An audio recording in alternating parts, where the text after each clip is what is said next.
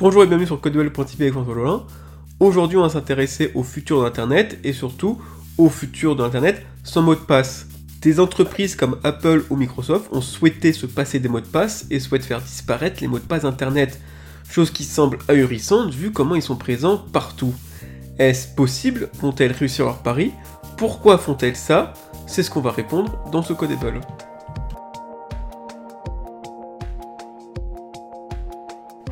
C'est la dernière nouvelle de la messe Apple 2022.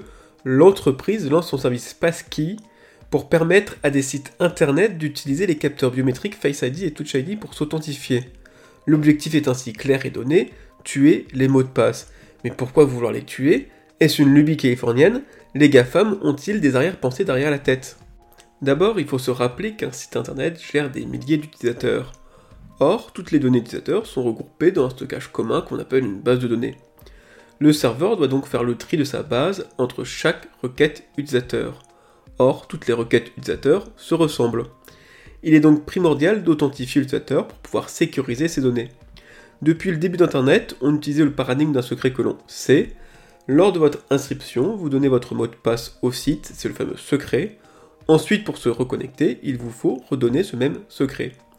Comme seul vous et le site connaissez le secret, cette technique permet de vous authentifier avec certitude. Ou presque. Car avec le temps, on se rend compte que l'humain est très mauvais pour générer aléatoirement un secret sans souvenir. On se retrouve donc avec des utilisateurs qui utilisent des mêmes mots de passe faibles et sur plusieurs sites internet à la fois. Il faut aussi savoir quand même qu'une carte graphique moderne peut essayer de craquer 20 millions de mots de passe par seconde. Elle peut donc tester les 200 000 mots du dictionnaire 100 fois par seconde. Ainsi, n'importe quel mot de passe se basant sur un mot du dictionnaire, y compris avec des variantes comme Marseille 13 point d'exclamation ou même piano 1 2 3 point d'interrogation, reste un mot de passe faible. En théorie, cette méthode par mot de passe semble parfaite. En pratique, elle rend très facile le piratage des comptes utilisateurs, car les secrets imaginés par les humains ne sont en fait pas du tout secrets et facilement retrouvables par un ordinateur.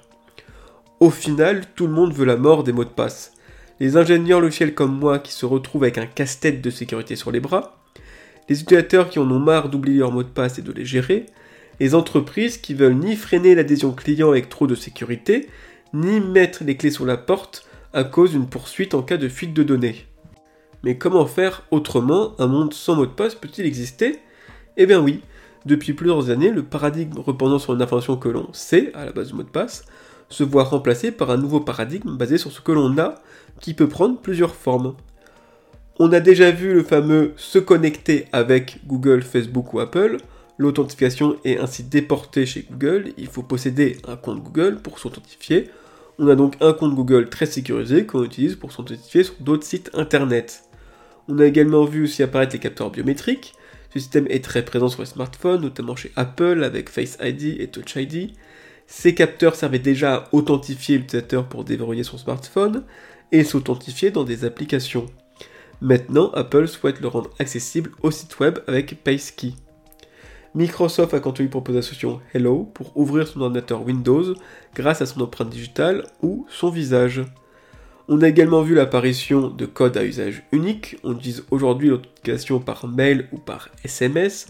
Et pour prouver que vous possédez bien ce mail ou ce numéro de téléphone, le site web vous envoyer un code unique qu'il faudra recopier sur la page de connexion. Enfin, beaucoup moins connu et pourtant très pratique, il existe des clés USB spéciales appelées clés FIDO, F-I-D-O, qui permet de s'authentifier en ligne. Il faut brancher votre clé dans l'ordinateur lors de l'accès sur un site internet. Vous pouvez vous procurer l'original haut de gamme, la UBK, mais il y a également tout un tas de concurrents moins chers qui reprennent le standard FIDO et qui sont tout aussi compatibles que l'original. Et est-ce que tout ça est plus dangereux qu'avant? Alors, d'un point de vue de la cybersécurité, toutes ces méthodes réduisent drastiquement le risque de se faire pirater par rapport au mot de passe. Mais si l'on regarde bien, avec ce nouveau paradigme de ce que l'on a, on remarque que notre authentification repose sur un service externe. Là où avec l'ancien mot de passe, il n'y avait que vous et le site web pour faire l'authentification, maintenant on va avoir besoin d'un service tiers. Avec le connecté avec Google, Facebook ou autre, ou encore le passkey d'Apple, le Hello de Microsoft, vous dépendez de Google, Facebook, Apple ou Microsoft à chaque fois que vous voulez vous authentifier en ligne. Même chose pour recevoir les codes, il faut garder votre boîte mail et votre service de mail, ou garder votre numéro de téléphone qui a au moins le mérite de pouvoir circuler d'un opérateur à l'autre. En fin de compte, encore une fois, la clé USB FIDO a plein d'avantages puisque elle évite la dépendance. Le système est parfaitement autonome une fois que vous avez acheté la clé, il n'a besoin que de vous et du site web. En conclusion, un monde sans mot de passe reste un monde meilleur pour votre sécurité en ligne. Les GAFAM qui gèrent et sont responsables de milliards de comptes utilisateurs ont donc intérêt à mettre fin au mot de passe pour se faciliter la vie et protéger leur business.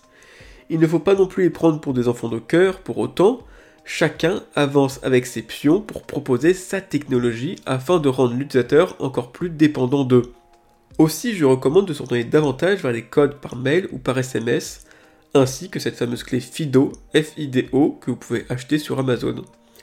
D'autant plus que ces méthodes sont souvent disponibles simultanément, et on se met donc à l'abri d'une trop grande dépendance vis-à-vis d'un seul technologie, d'un seul service mail ou d'un seul opérateur téléphonique. Voilà, c'est tout pour aujourd'hui, merci de m'avoir écouté. J'espère vous retrouver très prochainement sur codebell.tv pour un nouvel épisode. A bientôt